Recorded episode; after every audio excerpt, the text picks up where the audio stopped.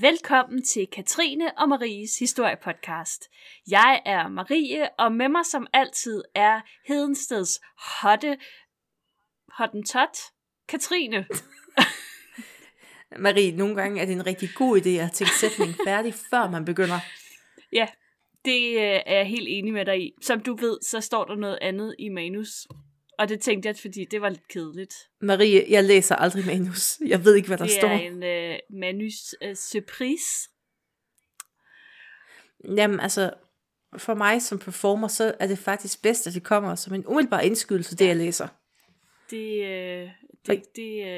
er sådan noget, du ikke behøver at fortælle mig. Jeg har aldrig læst et af dine manuser. Alt det, jeg laver, det er improv. Jeg har ligesom hatten rundt, bare med historie. Ja. Godt så. Og jeg synes lige, at vi skal starte med måske lige at undskylde, fordi at der ikke lige kom et... Vi kommer aldrig med et dementi. At der ikke var et afsnit i sidste uge. Det var fordi, at Katrine, hun sværger til et lavere rangerende mærke af PC'er, underforstået Microsoft. Microsoft er jo ikke et mærke af PC som sådan, Marie. Nej. Det er et styresystem. Ja. Der er i mange typer computer. Men det var også det, jeg mente. Ja. Og forhåbentlig så opstår det problem ikke i dag, det håber jeg.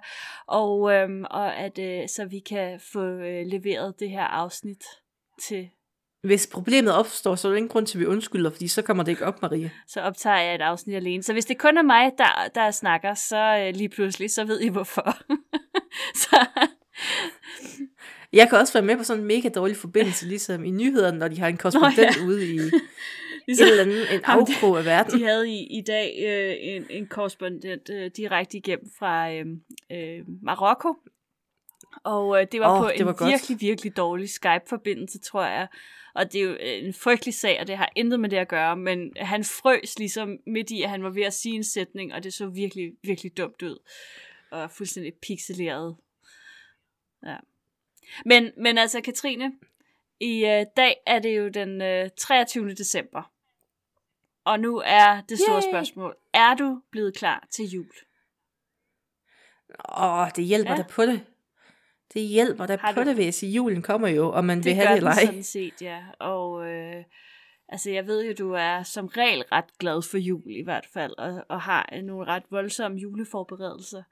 Og jeg ved også, at I har en klapkasse fyldt med julegodter hjemme hos jer. Jamen, har du ikke det? Jo, det har man da. Alle har det. Marie, du har et skab til slik hele året rundt. Du skal ikke judge mig for at have en klapkasse til jul. Nej, undskyld, Katrine. Altså. Jeg spiser juleslik hele året rundt. Det er bare det lange sejtræk, du tager. Lørdag og hver dag, eller noget, jo. Nå, det kan være, at vi bare skal gå videre med dagens afsnit her. Og skal vi ikke bare kaste os ud i det? Vi kaster. Fordi, altså, julen den er jo hjerternes tid. Vi har masser af hygge, vi har klapkasser med slik, vi har masser af mad, vi har lys, nisser, Jesusbarnet og buttede engle. Men, Katrine, julen har også en mørk side. Bilka, den 23. december. Det er mareridtet over dem alle. Men siden oldtiden, altså udover Bilka, det kan være, det sådan falder sammen, det kan man sige, har tiden omkring vintersolværet den 21. december været forbundet med kaos, overtro, død og overnaturlige væsner. Det var jo årets mørkeste tid, og i mørket lurer mange farer. Ja, nemlig. Og fra den 5. december til den 6. januar, der hjemsøges Europa af en række hæslige, grusomme og overnaturlige væsner.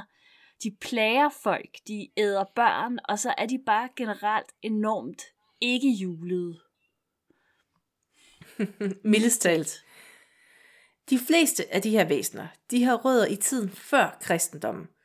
Det var en tid, hvor man var vant til, at der var krævende guder, der skulle stilles tilfredse med ofre i form af mad og drikke, og til tider endda mennesker. Efter kristendommen den blev indført, så er nogle af de her traditioner, de går sådan lidt i glemmebogen, men andre de har overlevet. Men så får de lige sådan et lille bitte twist af ekstra ondskab. Fordi at kristendommen, og det er jo noget, vi har talt om så ofte, de var ikke særlig glade for det her hedenske tradition. Og så blev det bare altid lidt ekstra ondt og kombineret med djævelskab. Præcis. Og i det her afsnit af historiepodcasten, der ser vi nærmere på nogle af de her frygtelige historier, som gennem århundreder har fyldt folk med skræk og rædsel i juletiden. Vi skal forbi en grusom dæmon i Tyskland, en syngende hest i Wales, som tilfældigvis også er et skelet, en truende gedebukkemand i Finland og en børneædende troldkvinde i Island. Det bliver godt det her. Marie, de fleste har hørt om Bjørk, ved du godt det? Ja. Jeg tror det her, det er lidt værre. Jeg har kigget dybt i gløggen. Ja. Men inden vi går videre, så må vi nok hellere lige komme med en lille advarsel. Fordi at nu ved jeg jo, at blandt andet mine nevøer ofte sidder og lytter til den her podcast. Og til vores yngste lyttere, og så også deres forældre, der må vi nok lige sige, at det her, det kan godt blive lidt uhyggeligt. Fordi selvom historierne, de er blevet fortalt til børn, så er de efter nutidens standarder langt fra børnevenlige. Så vurder lige, om I synes, at jeres små poder skal lytte med her. Men når det er sagt, så lad os kaste os ud i det. Bare hør her, børn. I skal bare lytte med. Det bliver sjovt. Ja, vi starter i Tyskland. Der starter alt ondskab i Maries verden. Natten til den 6. december, det er Sankt Nikolaus nat, hvor den hellige Sankt Nikolaus tradition tro uddeler gaver til børnene. Men Nikolaus, han har en følgesvend, som følger med ham fra hus til hus. Det er et hæsligt væsen, halvt dæmon, halvt ged. Det har horn i panden, blodskudte øjne og en lang sort pels, der har spidse ører og så sådan en lang rød kløvet tunge.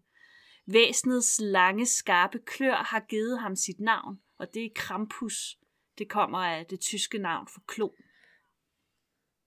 Ej, har du nogensinde set Krampus-filmen? Nej, men jeg har set billeder fra, da jeg lavede research til det her, og jeg ligesom prøvede at google nogle billeder af Krampus. Der så jeg det. Han er jo vanvittigt populær i Tyskland af en eller anden underlig årsag. Du har ikke sovet siden. Med sig har Krampus et birkeris, og på ryggen der bærer han en sæk eller en tønde, og samtidig så bærer han også lænker. Og det er sådan, det her lænker, det er en kristen tilføjelse, der skal symbolisere, at han tilhører djævlen. Han er sådan djævelens kæledyr, eller man skal sige. Og det er egentlig sådan et ret overraskende samarbejde, Krampus og Sankt Nikolaus. Fordi Sankt Nikolaus, han er jo sådan set forlægget til vores julemand. Og han er kendt som sådan en rødmosset, venlig mand med skæg, der elsker børn, og børnene elsker ham. Men han er altså også lidt af en moderne leder, som uddelegerer de arbejdsopgaver, som han ikke selv kan lide, til sin følgesvend.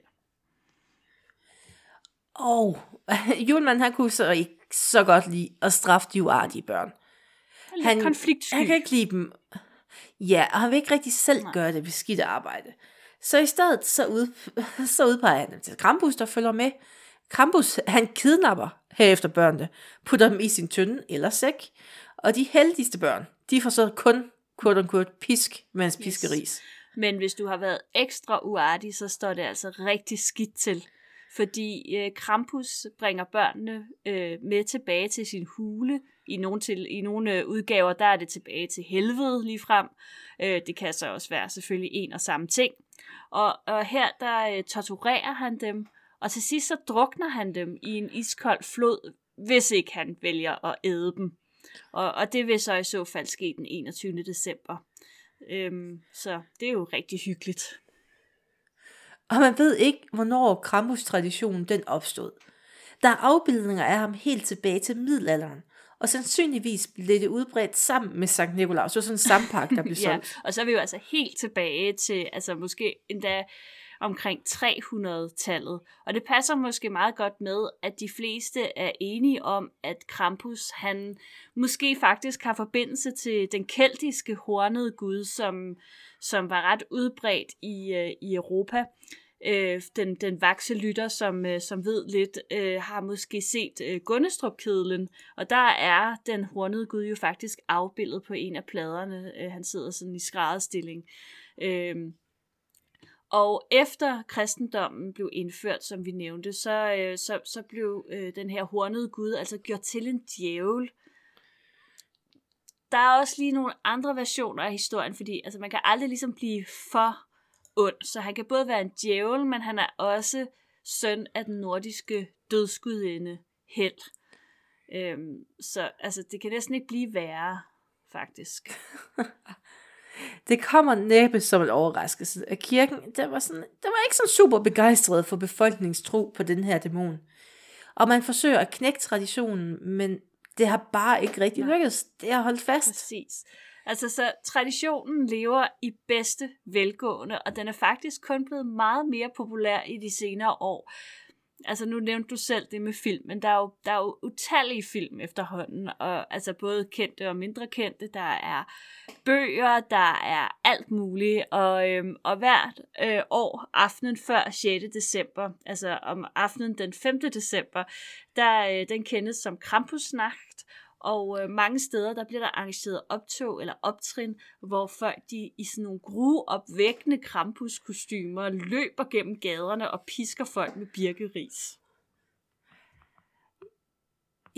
Det lyder som en dårlig undskyldning for at udleve et eller andet, man har inden sig. Altså jeg vil sige, at hvis man prøver at google Krampusnacht eller bare Krampus, altså og man ser de her udklædninger, så tænker jeg bare...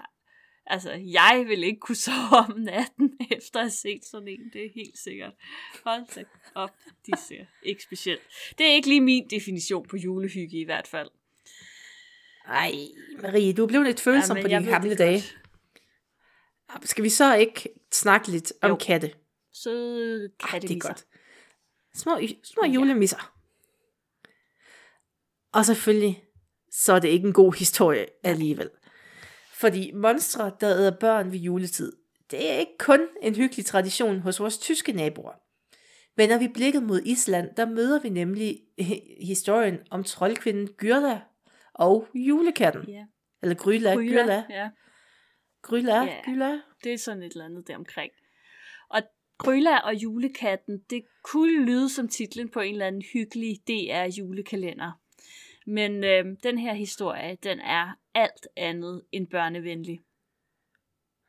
Gryla, hun er nemlig en grusom troldkvinde, der bor langt op i de islandske bjerge. Her bor hun med sin ynkelige mand, 13 sønner og en kat. Hun er altså en working mom med store udfordringer. Det er hun. Og det lyder jo egentlig umiddelbart meget hyggeligt. En hyggelig familiekonstellation der. Men man kan roligt sige, at der er tale om en temmelig dysfunktionel familie. Gryla, hun er konstant sulten, og derfor konstant vred og opfarende, også kendt som hangry. Og den eneste snack, der tilfredsstiller hendes sult, det er uartige børn.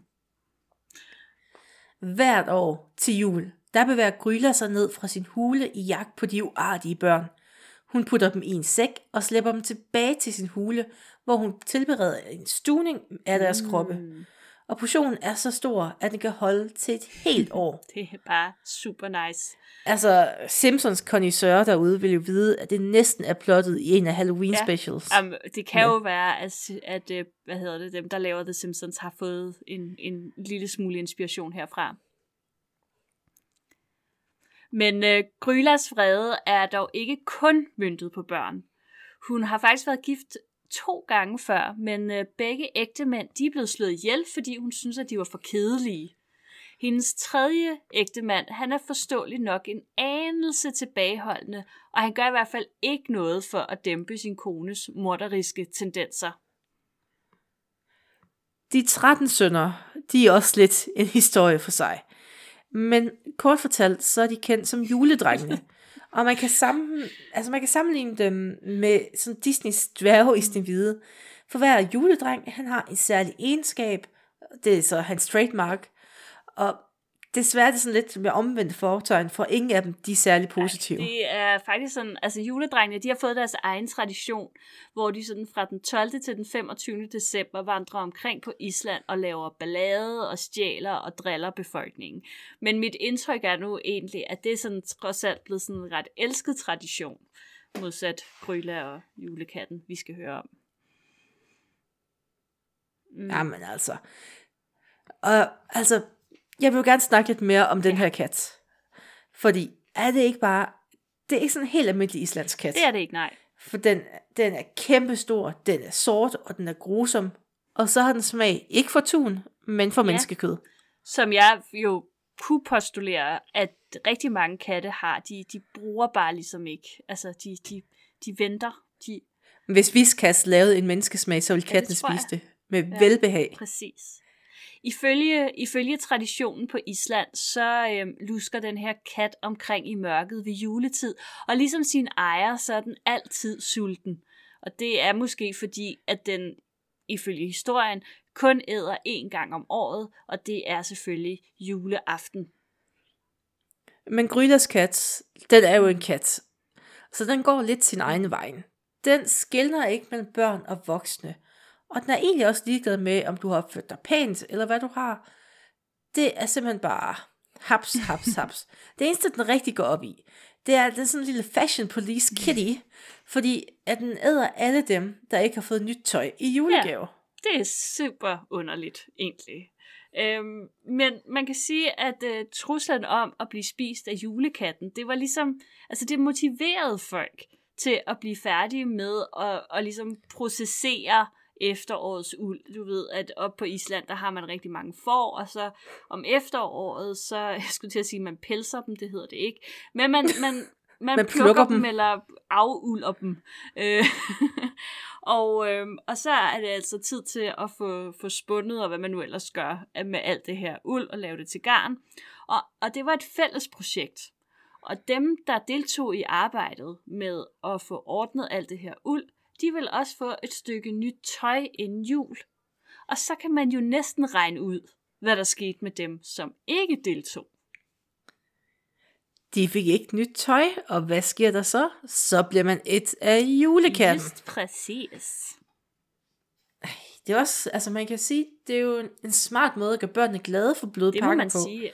Altså i forhold til, hvis man ønsker sig et spil, og man får et par sokker, så kan mor og far sige, men i det mindste blev der ikke et af julekatten. Lige præcis. Altså, og man kan sige, det er selvfølgelig det er en lidt ekstrem måde måske at opdrage sine børn på.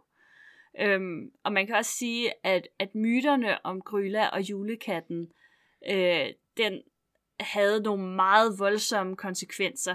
Det blev faktisk så slemt en overgang. Jeg tror, det var tilbage i 1740'erne, at hvad hedder det, sådan ordensmagten på Island simpelthen blev nødt til at gribe ind, fordi børnene blev traumatiseret af den her historie. Folk, de turde ikke gå nogen steder, og børnene, de lå nærmest bare i fosterstilling i deres senge juleaften og rystede af skræk. Og altså, det gik ikke. Man blev nødt til at holde op med at fortælle den her historie.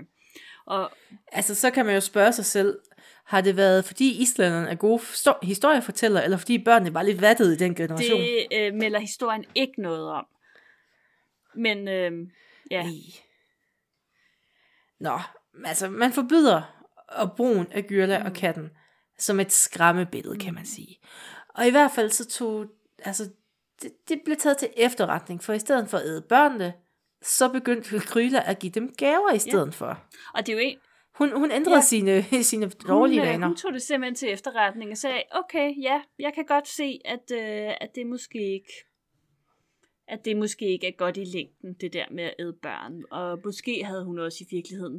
Hun krævede, der var ligesom bare lige nogen, der skulle skubbe lidt til hende, for hun kom ud af den dårlige vane, ikke? Det var en cirkel, der skulle brydes. Og, med alle børnespiser. Præcis, altså, det kender vi jo alle sammen. Men det er jo egentlig ret interessant, fordi der er jo faktisk en del lighedspunkter mellem den her historie om Gryla og så Krampus. De uartige børn, de bliver ikke bare straffet, de bliver dræbt, og de bliver ædt. Og det er egentlig et tema, som går igen i rigtig mange af de her gamle juletraditioner, hvor forskellige personer og væsener kommer på besøg. Og det vidner nok måske om en tid, hvor at tolerancetærsklen for børns opførsel, den var måske sådan en anelse anderledes, end den er i dag. Der er jo også mange af Brødrene Grimms eventyr især, hvor det ender med, at børnene de bliver spist. Ja. Hans og Grethe, det er faktisk rigtigt, ja. Den lille Rødhætte, var også en eller anden med en trold. Ja. Altså, det der, altså truslen med at blive spist, den er bare ikke særlig fed. Overhovedet ikke. Men det er jo altså, det er også en god måde at regulere de der børn på. For det kan godt være, at man ikke lytter til sine forældre, men man ikke skal gå ind i den der skov. Men hvis der nu bor en ulv, der spiser en, så er det, det. Så er det jo bare fornuftigt at lade være. Præcis. Altså, frygt er en effektiv måde at få folk til at makke ret på. Det har man jo utallige eksempler på igennem verden. Jeg går aldrig ud i min Rødhætte. Det er en god idé at lade være. Det piger ulve, åbenbart. Lige præcis. Og jeg bor jo trods alt i Jylland. I Ulveland. Katrine. Haps, haps. Katrine. Ja, Marie. Der står altså faktisk et hesteskelet uden for din dør. Og det synger på vers. Og det udfordrer dig til en konkurrence, og så vil den også gerne ind og have noget at spise. Hvad gør du? Kan du slå den døde hoppe i Poetry Slam? Tør du slå den døde hoppe i Poetry Slam? Jeg har aldrig tabt til en hest i lyrik, og det sker heller ikke den her gang. Nej, jamen altså, den tager du bare med skeletthesten. Fordi i vores rejse rundt i Europa og uhyggelige julemyter, der er vi nået til Wales og den mystiske tradition, som hedder noget på walisisk, som jeg tror måske udtales noget i retning af Mari Lwyd. Ja. Det er ikke så sjovt, når de der roller bliver byttet om, vel? Men se, hvor flink jeg har været, at jeg har givet mig selv det der. Det staves LWYD. Jeg ved ikke, hvad det er for en fuldstændig tosse, der har besluttet, at man skulle have et sprog, hvor man har et L og et W efter hinanden. Det kan man jo ikke, altså. Nå. Oversat til dansk, så betyder det her, den her... Mari Lwyd, den grå hoppe. Men modsat Krampus, så er hoppen faktisk ikke nær så udbredt i dag. Og men det her makabre skuespil, det kan faktisk stadig opleves visse steder i Wales. Det er faktisk ikke så lang tid siden, at jeg synes, at der var forskellige indslag i TV-avisen, hvor man ligesom viste noget om det. Fordi det er ret underligt. Traditionen den foreskriver, at en udvalgt person den bliver udstyret med et hestekranie. Hestekraniet det er monteret på en stang. Kraniestang og mand støbes herefter i hvide laner. Hesten dekoreres med farverige bånd og bjælder, og nogle gange så bliver der sat julekugler fast i øjenhulerne. Festligt. Så festligt. Skeletthesten, den får selskab af en gruppe mennesker, som følger den rundt fra dør til dør. Undervejs så synger de julesange, men når de så når til et hus, så udfordrer hesteskelettet beboerne til sådan en slags poetry slam konkurrence. Vinder hesteskelettet, så skal man lukke den og resten af selskabet ind og give dem mad og drikke. Og hvis ikke man vinder, eller hvis man ikke tager imod udfordringen, eller at man vinder selv, som du vil gøre. Ja, altså, det melder historien faktisk ikke rigtig noget om, hvis jeg skal være helt ærlig. Jeg har ikke kunnet finde ud af... Det er sådan lidt fastelavn over det på en eller anden måde. Ja, sådan en lidt mere sådan en meksikansk måde. Og nu vil jeg jo ikke sige noget om waliser og Marie. Men de vel, altså mennesker fra Wales, jeg kender, de er ganske glade for at drikke, og de tager virkelig godt fra. Og på en eller anden måde, så synes jeg, at den idé med deres kultur taget i mente giver god mening. Ja, altså det der med at det vil jeg sige. Klæde sig ud som et hestespøgelse. Hvis du nogensinde havde drukket med folk fra Wales, så ville du sige, at det er ikke det underligste, de har lavet. Okay. Så jeg synes, det er meget plausible. Fair nok. Men altså, der er jo ingen tvivl om, at den her tradition, den har sine rødder dybt begravet i den hedenske tid. Kelterne for eksempel, altså de har jo et helt særligt forhold til heste, De har faktisk endda en hestegudinde, som i Wales hedder noget i retning af Rhiannon. Rihanna. Mm-hmm. Og hun var faktisk i øvrigt også dødsgudinde.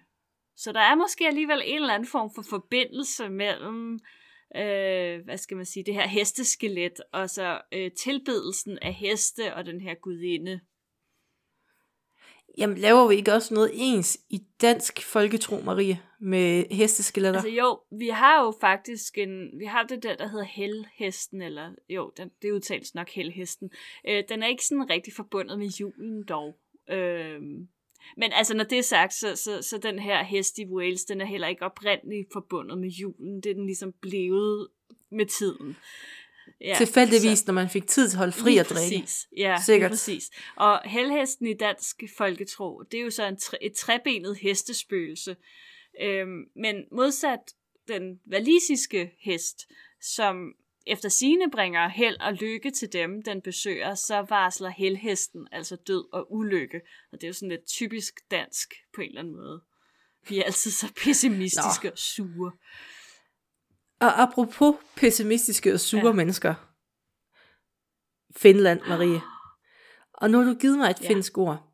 Og nu prøver vi bare til at starte med Nuuttipukki. Jamen, jeg er ikke specielt god til finsk heller, så Nuuttipukki, ja, jeg tænker, det er sådan noget den stil. Ja, ved du hvad, vi døber det Nuuttipukki. Ja. Nuuttipukki. Og juledagene, de er ved at nå deres afslutning. Julemaden, den er ved at være spist, og hverdagen med alle de der trælse opgaver, det begynder at dukke op ude i horisonten igen. Og der er nogle mennesker, der har travlt med at pille julepynten ned og få meldt sig ind i et fitnesscenter og google vegetariske opskrifter. Men der er også andre, som har lidt sværere ved at slippe julens frås. Og det her finderne, det meget opfindsomme folk, jo fundet en løsning på. Og han hedder Nuuttipukki. Og selvom det lyder altså som navnet på enten en Pokémon eller en fodboldspiller i Brøndby, bare sådan wink wink, så skal man altså ikke tage fejl af ham. Nuuttipukki betyder knudbukken, og den optræder på St. Knudsdag, som ligger på den 7. januar. Det er jo ikke en helgendag, som vi fejrer i Danmark længere. Jeg må faktisk indrømme, at jeg kendte den ikke engang, før jeg lavede research til det her.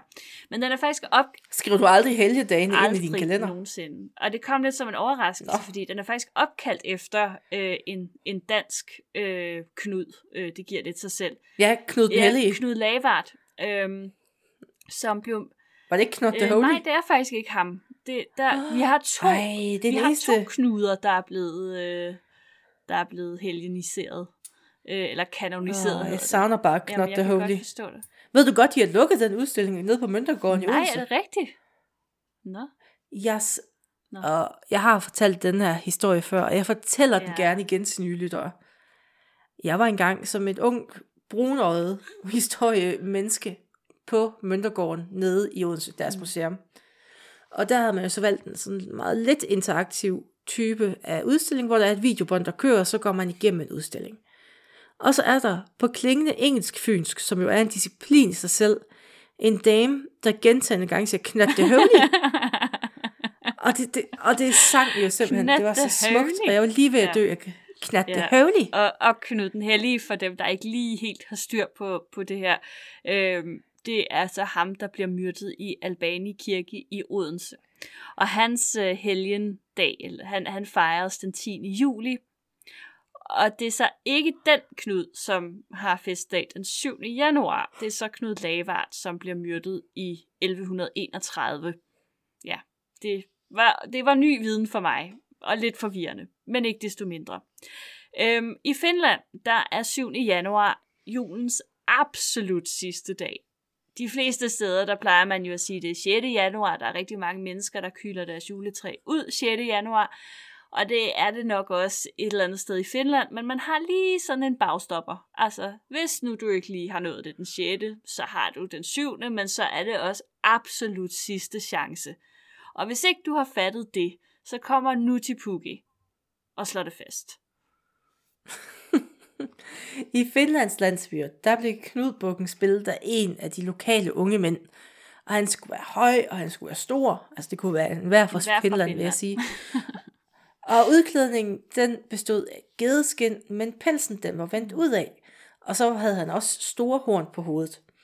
Ansigtet, det var dækket af en uhyggelig maske, med sådan, altså sådan forstrukket ansigtsudtryk, og 2 glughuller til øjnene, og en flænge til munden. Ja. Og med sig så bragte han en stok, en sæk og en tønde, men modsat Krampus og Gryla, så var det ikke uartige børn, han puttede i de her ting. Nuuttipukki, han gik fra hus til hus i landsbyen. Han stormede ind i stuerne, han sprang rundt, og han larmede, mens han troede beboerne med at fylde sækken og tønden med resterne af julens mad og drikke. Og hvis de ikke fulgte hans ordre, så blev det værst for dem selv. Men de færreste, de turde at sige den her skøre mand med gedefukketøj imod. Jeg har set et fotografi af det her fra 1926.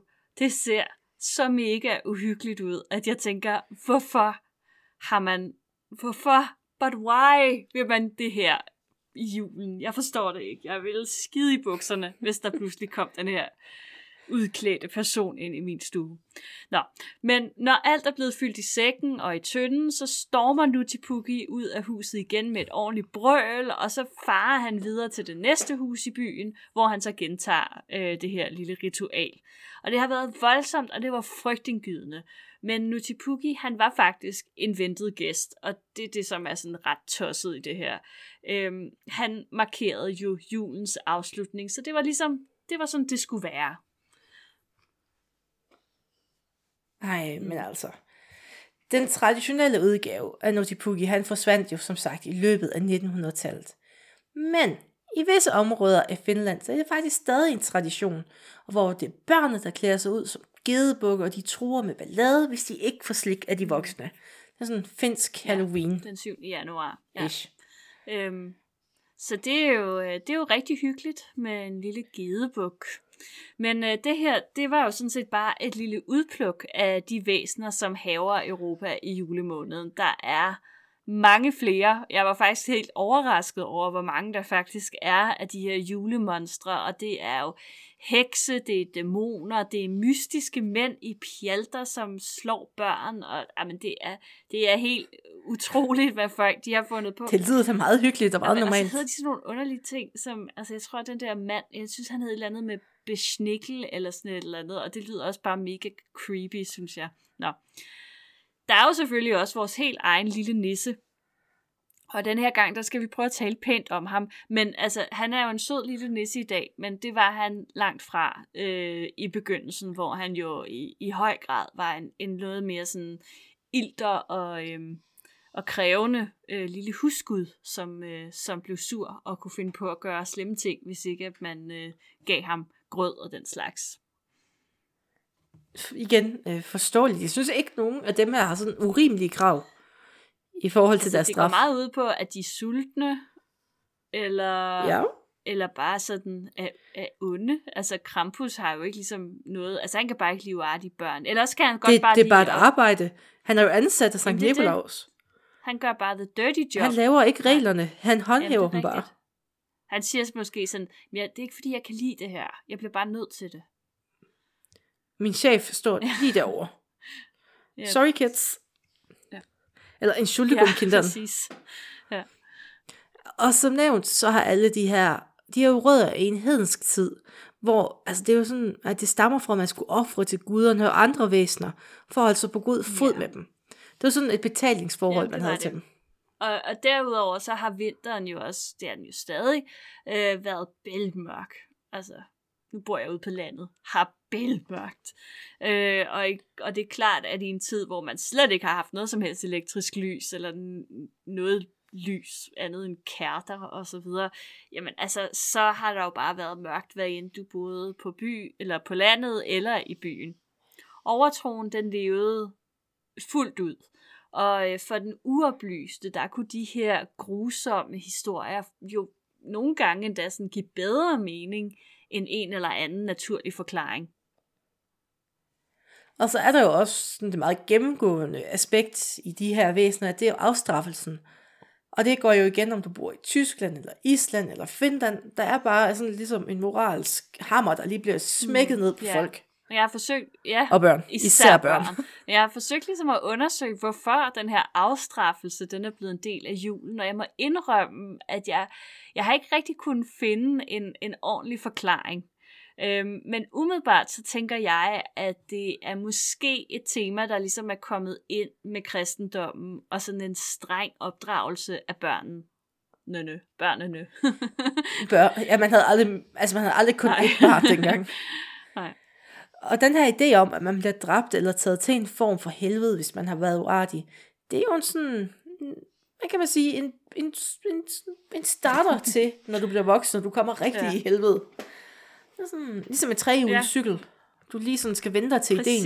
Det her koncept, der kommer til at bære dig igennem resten af livet. Det er jo en børnevenlig udgave af den historie, som bliver fortalt i kirken sidenhen, ikke? Altså, så det er et meget godt eksempel med den trehjulede cykel. Her får du ligesom det serveret.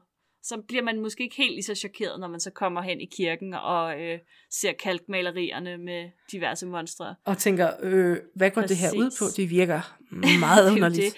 Så man kan jo sige, at måske har de her historier også været med til på en eller anden måde at indoktrinere de her små unger fra barns ben til at opføre sig ordentligt, underforstået, være gode kristne, så de ikke røg i helvede. Det forklarer ikke, hvorfor at det lige præcis sker ved juletid. Men det giver der sådan... Jamen, der var man jo også færdig med at høste. Ja, man havde ikke så meget andet at tage sig til, faktisk, i den her... Så kunne man skræmme børnene. Frygten for Gud ind i ens børn. Man ligesom, fordi det nyttede ikke noget at skræmme dem i den tidsperiode, hvor man ligesom havde brug for deres arbejdskraft. Så nu var de ligesom bare... Nu havde de fri. Men altså, ja... Hvis nogle af vores nyttere, de har et eller andet bud på, hvorfor at man... har den her sammenhæng, så er I jo meget velkomne til at byde ind, og det kan I jo gøre på Facebook eller på Twitter, som I lyster det. Også som I ikke lyster det. Og når det er sagt, så er det stoppet nu. Så har vi også lige et par praktiske, nærmest opdragende oplysninger til jer. Vi skal nok prøve at lade være med at slå eller æde jeres børn. Men... jeg er din Krampus, Marie. Jeg ved det godt. Jeg ved det. Så er jeg Sankt Nikolaus. Men altså, nu holder historiepodcasten. Vi har besluttet os for, at vi tager en lang juleferie. Men det synes vi ligesom, vi har fortjent på en eller anden måde. Men frygt dig, fordi vi vender altså tilbage til februar. Og der kan vi jo faktisk også fejre vores 2-års fødselsdag. Ej... Hvor er det smukt. Der er sådan lidt Jørgen Varnes over, vi tager en mega lang juleferie. Hvornår var det, han gik på juleferie? Var det ikke like den 11. Så adieu, folkens. Og så skal vi ud og male byen rød. Ja, og det skal vi jo sådan set også. Så tusind tak til alle jer, der har lyttet med i 2018. I er de bedste mennesker på internettet. I hvert fald. Og vi ønsker jer alle sammen et glædelig jul og fantastisk nytår og god hellig 3 konger. Vi når ikke at gå over køllemissen. Nej, det gør vi ikke. Det gør vi til den tid. Det ønsker vi tillykke der. Ja. Så tusind tak, fordi I lyttede med, og vi høres ved til februar.